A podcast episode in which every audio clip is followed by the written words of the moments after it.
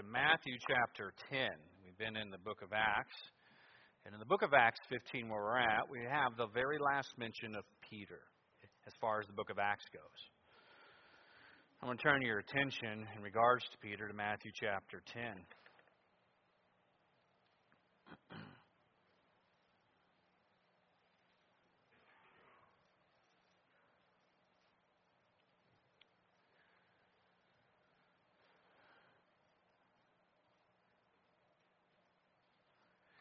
Just read the first couple of verses here, then we'll pray.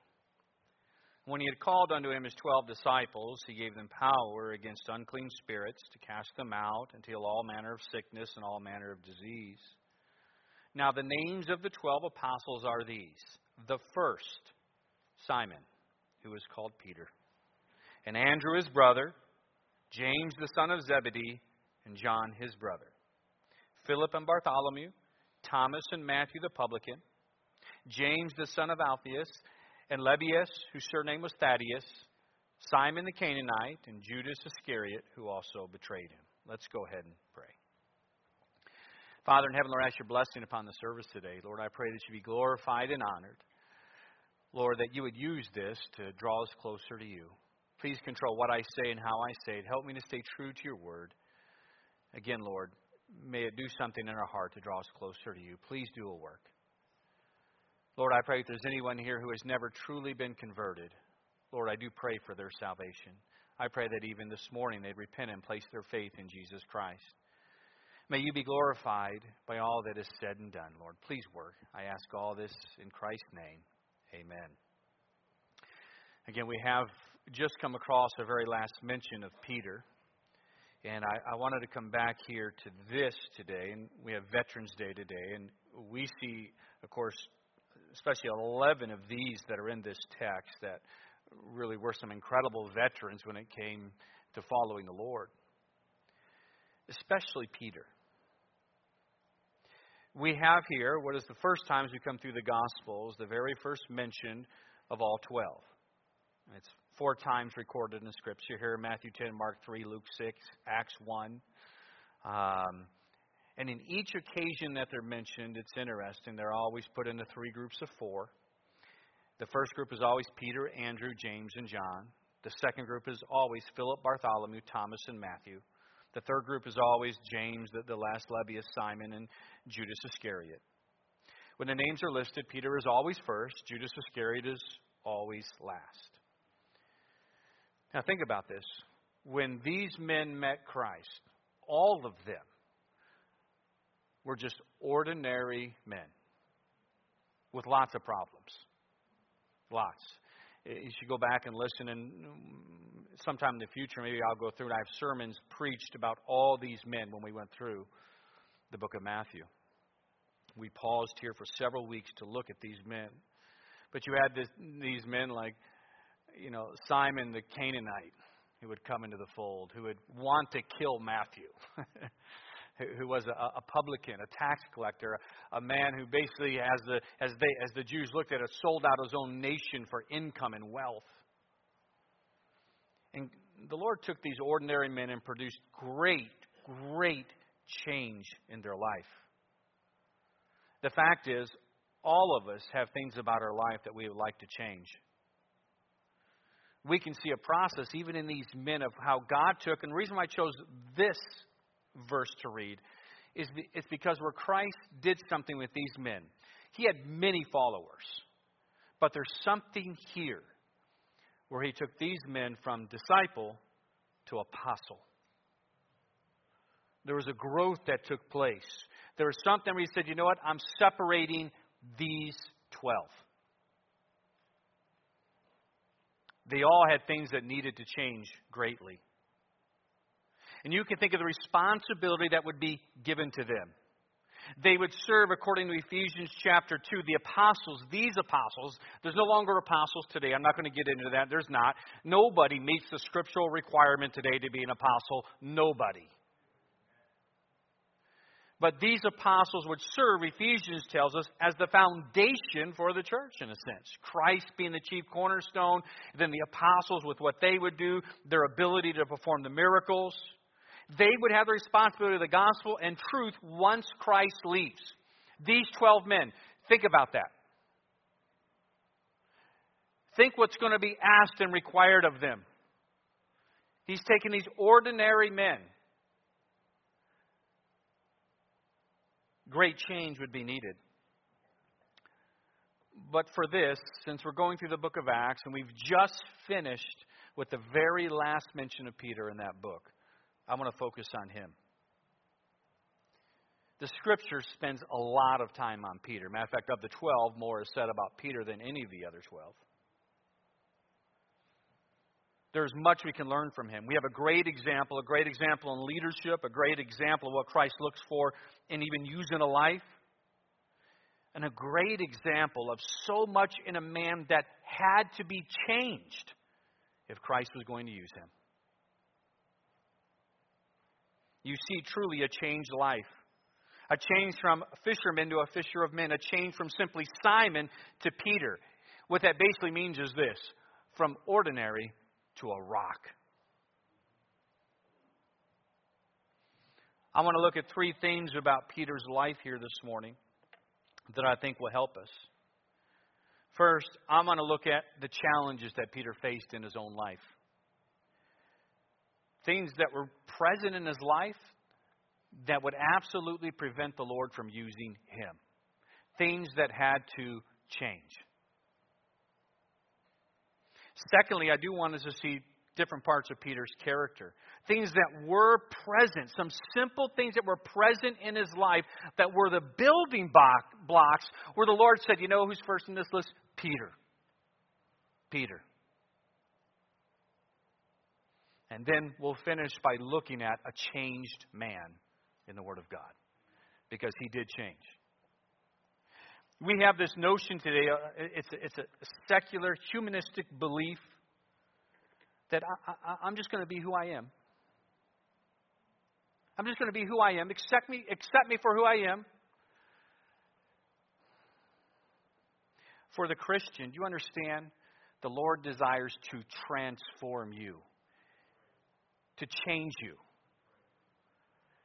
It's as if it's as if the devil's blinding us to get us to settle to the problems we have, the issues we have, the, the, for mediocrity, for whatever. Well, this is just who I am. Leaving out the power of an almighty God to actually change your life. To come before the Lord and say, Lord, please change me. Peter is a great example of that. First, let's look at these challenges that Peter faced. Things in his life that needed to change. Again, and think about this as we go through this, because all of us right now, I mean, we could stand before here and, and, and just list the things. I know I I'm sure all of us could, of the things that need to change about my life. Things that hinder us from glorifying God as we should the habits that are in place that constantly, over and over, hinder you from where you should be. And yet we know from Romans chapter 12, I was already mentioning verses 1 and 2, how the Lord desires to change us. That we would present our bodies a living sacrifice, wholly acceptable unto God, which is your reasonable service. And be not conformed to this world, but be transformed by the renewing of your mind and think about that. It starts right there with your mind. How you view yourself, how you view the world. Because that will affect how you behave. And what you, how you behave is what produces the fruit in your life with this, where you're at. But it starts with your mind.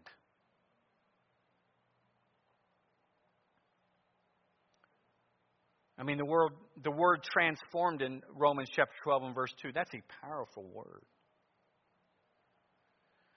Would you describe your life as transformed since you came to know Christ? I remember when I went down for my uncle's funeral. He, who, he is who I was named after. Um, I was named after him, and actually one of his or his best friend his, they, they both went off to Vietnam. Um, I was born at the end of 1969, December 24th of 1969, and um, but anyway, my uncle, going back a couple of years back here now, he lived in Phoenix, Arizona.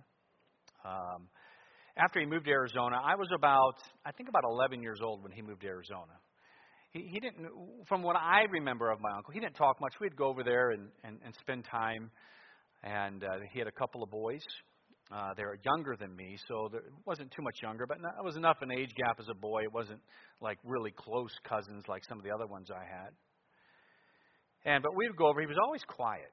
Um, I, I remember the family always said that he definitely came back different after Vietnam. And usually you can recognize that because they're usually the ones that never want to talk about it, and he never did. I never heard one story from him about it. I, I knew I knew from other families some of the traumatic things that he went through with it. Uh, of one, I shouldn't make that plural. I know of one. and so anyhow, after the funeral, I was talking with my aunt. We were over at, at her house, and and and we were talking about different people in the family and all that was going on. Mostly problems going on in family, and where different cousins we're at now, and and we are actually standing up by this time. I think I was getting ready to leave, and she looked at me, my aunt, and said, "Why did you turn out different? You come from a broken home. Your dad certainly wasn't an example. For you, you went to public school." And of course, she knew where I was going to go with that. I mean, that, that's a because there's only one answer. And I said, Well, that would be the Lord Jesus Christ. I said, That's just not a religious saying on a Sunday. I said, That's what happened. Um, I don't even know where I would be apart from that. Probably worse than all my cousins.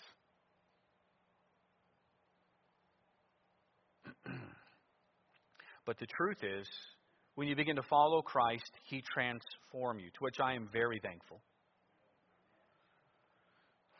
I think we struggle, though, in the areas when it comes to the things we need to change in our life. I don't think, I know we do. Sometimes we think when we look at our life, we can see a need for massive change. We do. We can, we can look in the mirror, we can recognize. Now, some don't. There, there's people have two different problems. You have those who are more on the narcissistic side and fail to see hardly any problems they have at all. Then you have those on the other side of the spectrum who look and just the weight of the massive change they see. And the error comes in right here. When you realize, boy, there's massive change that needs to take place, you think a massive adjustment is needed. And you attempt that, and you fail. I want you to understand this to get to great change, it's not about a massive adjustment. Just like with the disciples, the apostles, it starts with small things that need to be in place.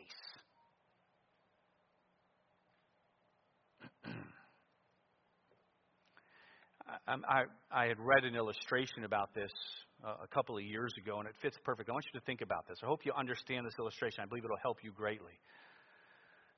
Let's say you put an ice cube right before you, and it's 26 degrees outside.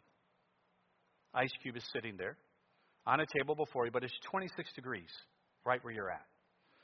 But it starts to warm up. It gets to 27 degrees. Ice cube doesn't change one bit. It goes to 28 degrees. Ice cube hasn't changed one bit.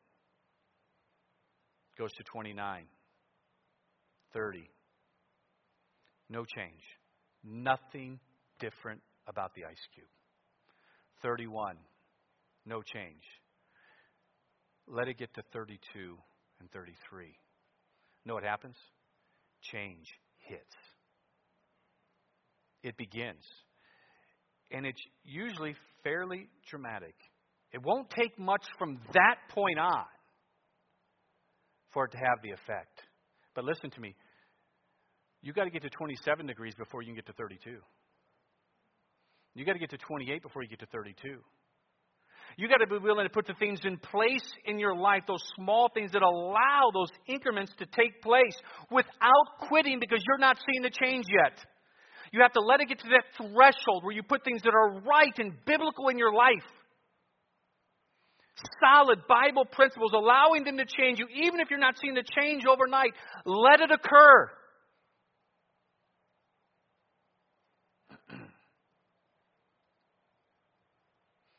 You see, we usually don't have a problem setting goals. We don't. We can set goals. Do you, do you understand that when it comes to this? Understand how I'm going to present this. Winners and losers all have goals. They do. Those who at the, at the new year are going to have the goal of, of, of losing weight. You're going to have a large group. Everybody's going to have the same goal. I'm going to lose 20 pounds, yet a small, a small percentage will get there, and the majority of the people will not. So we can learn from that something, a very simple truth. It's not just simply setting the goal. So, what made the difference? The ones who achieved it had something in place to get there.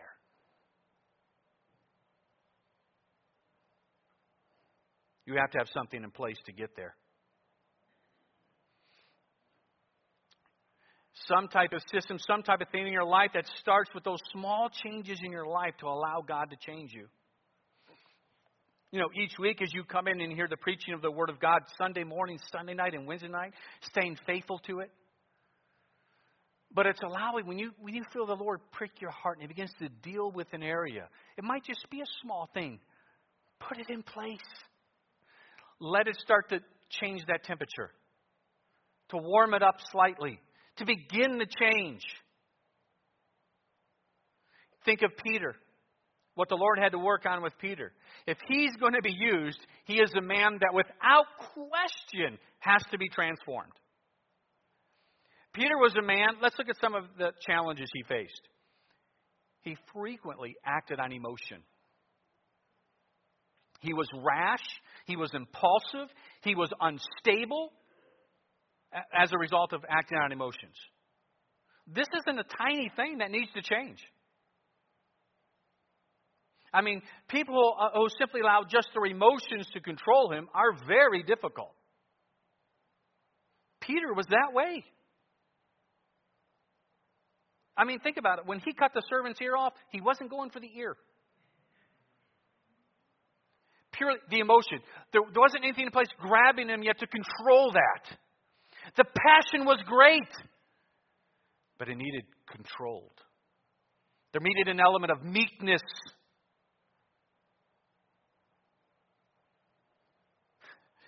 The man rebuked the Lord Jesus Christ to his face and survived to tell about it.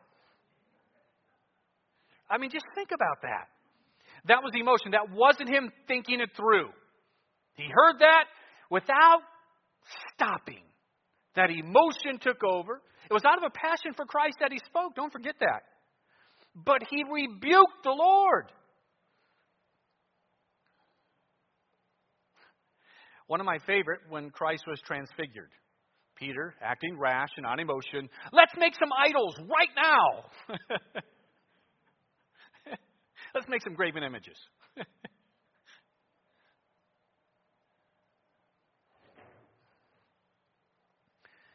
And of course, we also see in Peter how he had grossly underestimated the power of his own flesh the night he denied the Lord. When he told the Lord, believing completely, I, mean, he was sold out on that belief. And the Lord told him, Peter, tonight, you're going to deny me three times. This is the day that, that Christ would be arrested they, they have had the, the Last Supper. The arrest is right around the corner. Peter, uh, you're going to deny me three times, but I prayed for thee that thy faith failed not. And Peter speaking, contradicting the Lord, but believing what he said.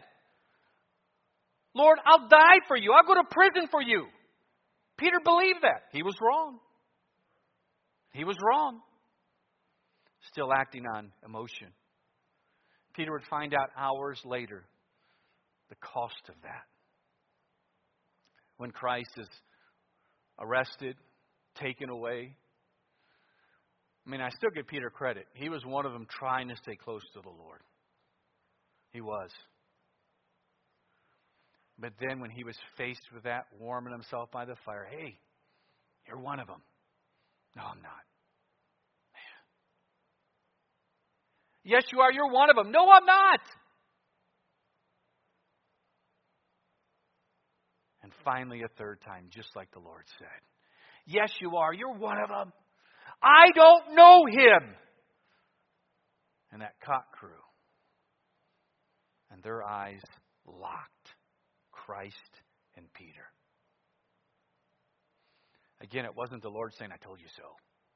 I knew you'd betray me. I knew you wouldn't last. It was reminding Peter of what he told him I've prayed for thee, that thy faith fail not. There were things that needed to change about Peter if the Lord was going to use him. There were things in place in Peter's life that served as building blocks. Things we could see what the Lord saw in this man. Even though he was rash, acted on emotion, I, I, I, I mean, would greatly hinder the cause of Christ in that current state that he's in. But what was it the Lord saw in him? Let's look at some of those things. As we go through the life of Peter just in the Gospels, Peter was the one who always wanted to know more.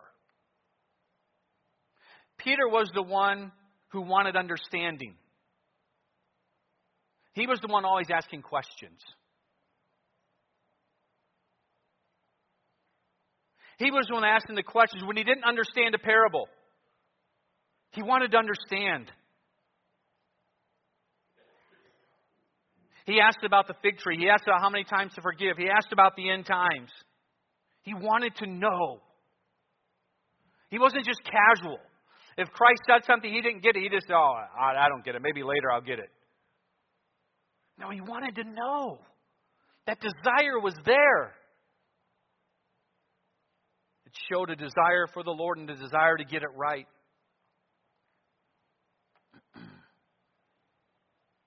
And that's something the Lord can use. Even in that, it showed potential for great leadership. Another thing we see about the life of Peter, he was always involved. Always. If something was going on, you see Peter involved in it. Peter wanted to be there. He wanted to be present. He wanted to be active. I mean, he's the guy getting out of the boat to walk on water. He's the guy making the great confession. He was the first one to the tomb. He was involved. He wanted to know. He was asking. If he didn't understand, I want to know. Something's happening. I want to be involved. And like others, willing to do, to forsake all and follow Christ. Another great thing, a lesson we learn about the life of Peter, and boy, would this be critical. He was not afraid to fail. And he allowed himself to learn from the experiences that God put in his life. And that's so important in our growth. And Peter had that in place. He was learning to learn from his failure, and at the same time, whatever experiences God was giving him, he was going to allow those to teach him.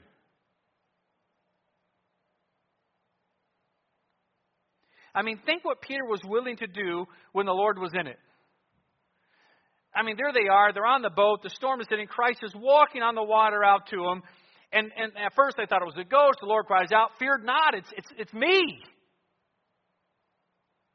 And they're all just astonished at what they're witnessing take place. And then there's Peter. Again, you begin to see why his name's always mentioned first. Here's what he says Lord, if it be thou, bid me come on the water. And the Lord's response Come, get out of the boat. And he does it. And the guy walked on water. He did. He got out of the boat walking on water. And we all know the story. That's a sermon in itself. When he saw the wind boisterous, he began to sing, crying, Lord, save me. As soon as he took his eyes off Christ and on his circumstances, he fell. He failed. And it wasn't the first or only time that Peter failed, as we know. But he never allowed failure to cause him to quit. He didn't. He learned from it.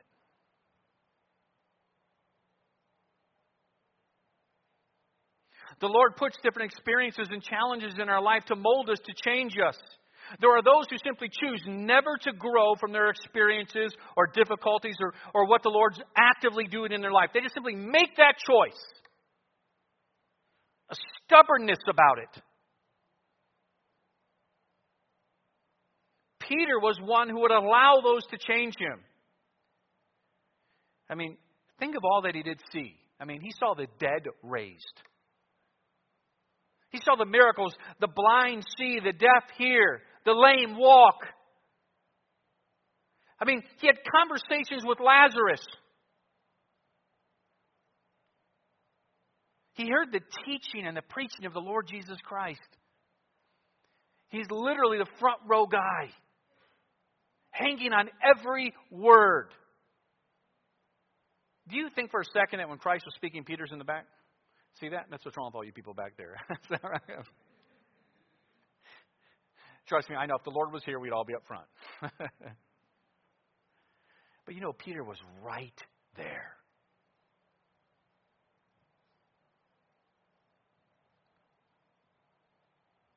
He learned from his failure.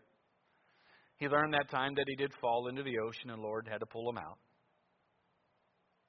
He learned a great lesson when he was called Satan by the Lord.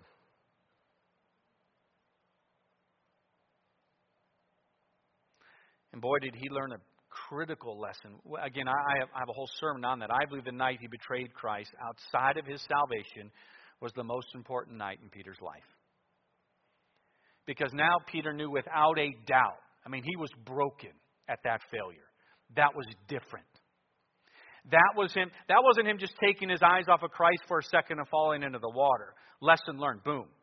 This is him actively before a crowd, directly, without hesitation, denying the Lord. That's a whole nother level. Peter was broken. Remember, what was the Bible say he went and did? He went out and wept bitterly.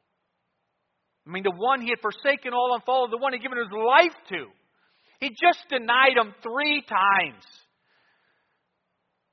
But Peter would now know the strength that I thought I had, I don't. The faith that I thought I had, I don't. The boldness that I thought I had, I don't have it. It's not here. Something needs to change.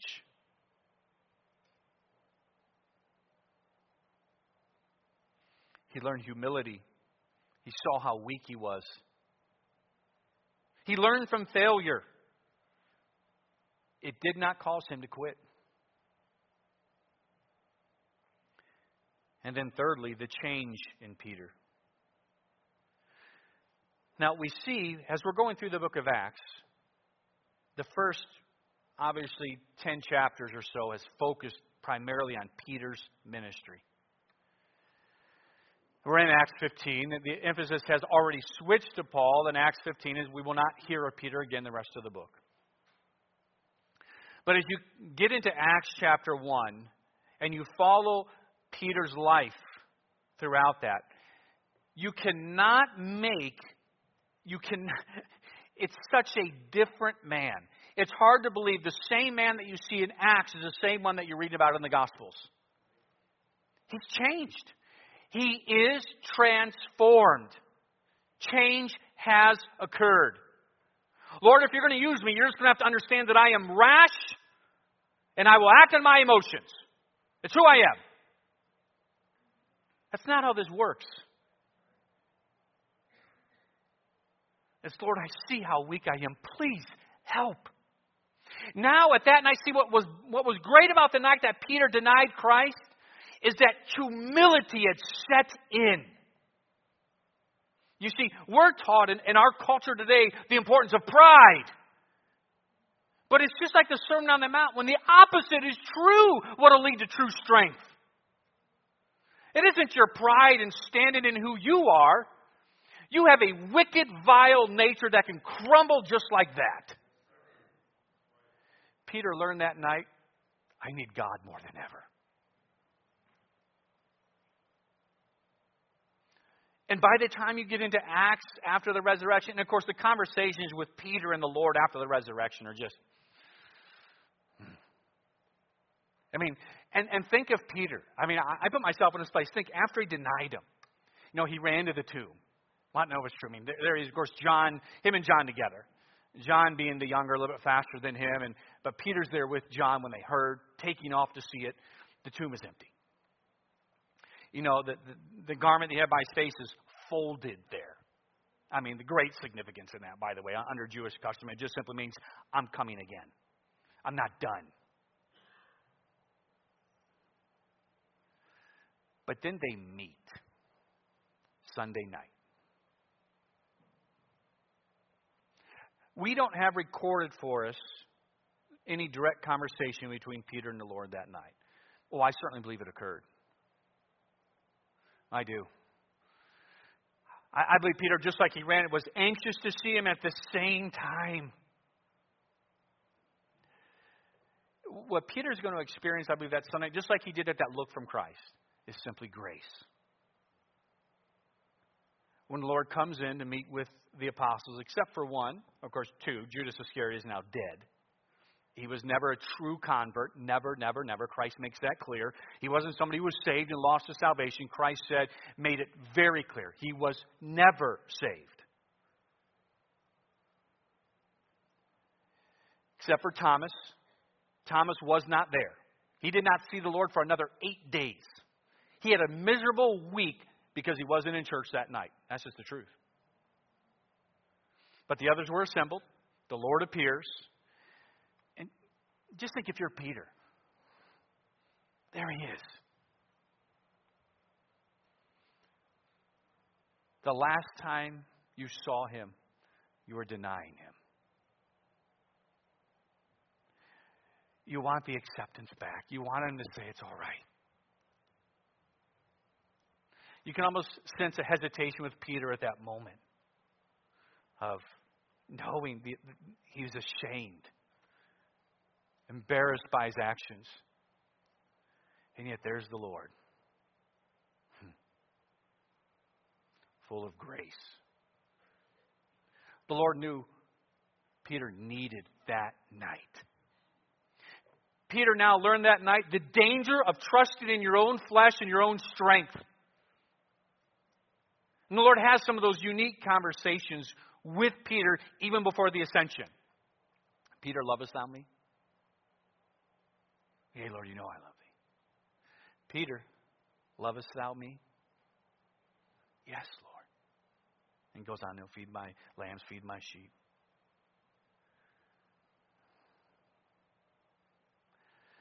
Let me hurry up here. You get into the book of Acts. Peter is a different man. Now you see a man by Acts chapter 2 you see a man that is in his position of leadership, but in an entirely different way. Not out of a rashness, not out of an aggressiveness, but he preaches now. and thousands get saved.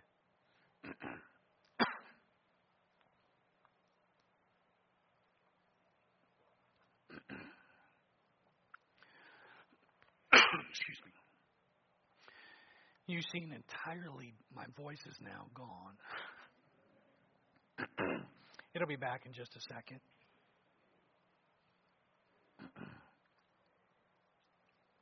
Levi has a button when I preach too long. Takes my voice out. You're grounded. but you do see a man who now preaches, and thousands get saved.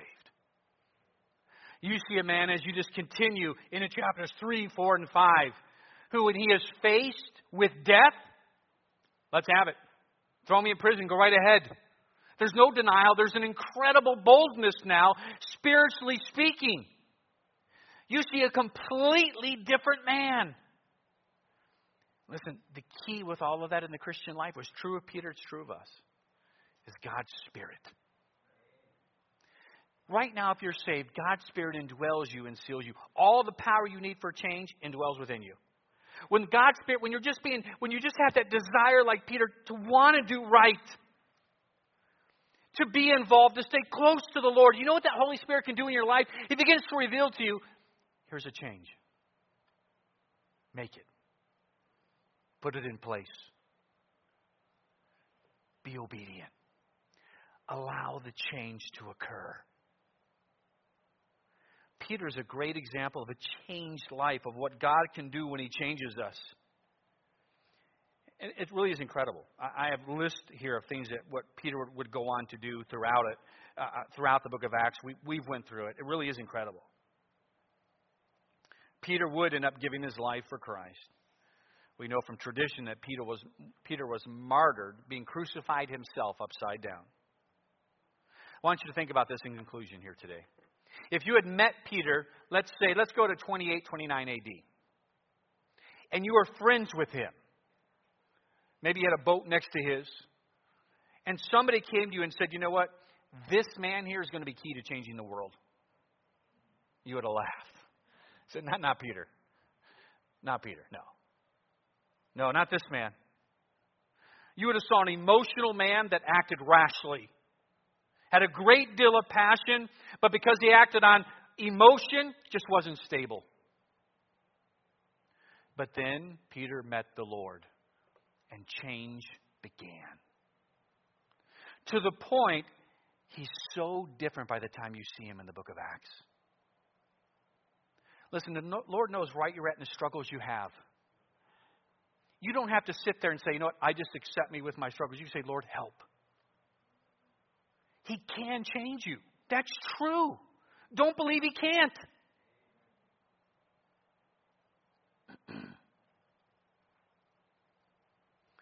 Peter desired right. He desired the Lord. He was involved. He didn't allow failure to stop him. And the Lord, through His Holy Spirit, we see in the book of Acts, began to change him. When the Lord named Peter, when He gave him the name Peter, He was showing Peter, Peter, this is what you could be. Here's your potential, Peter.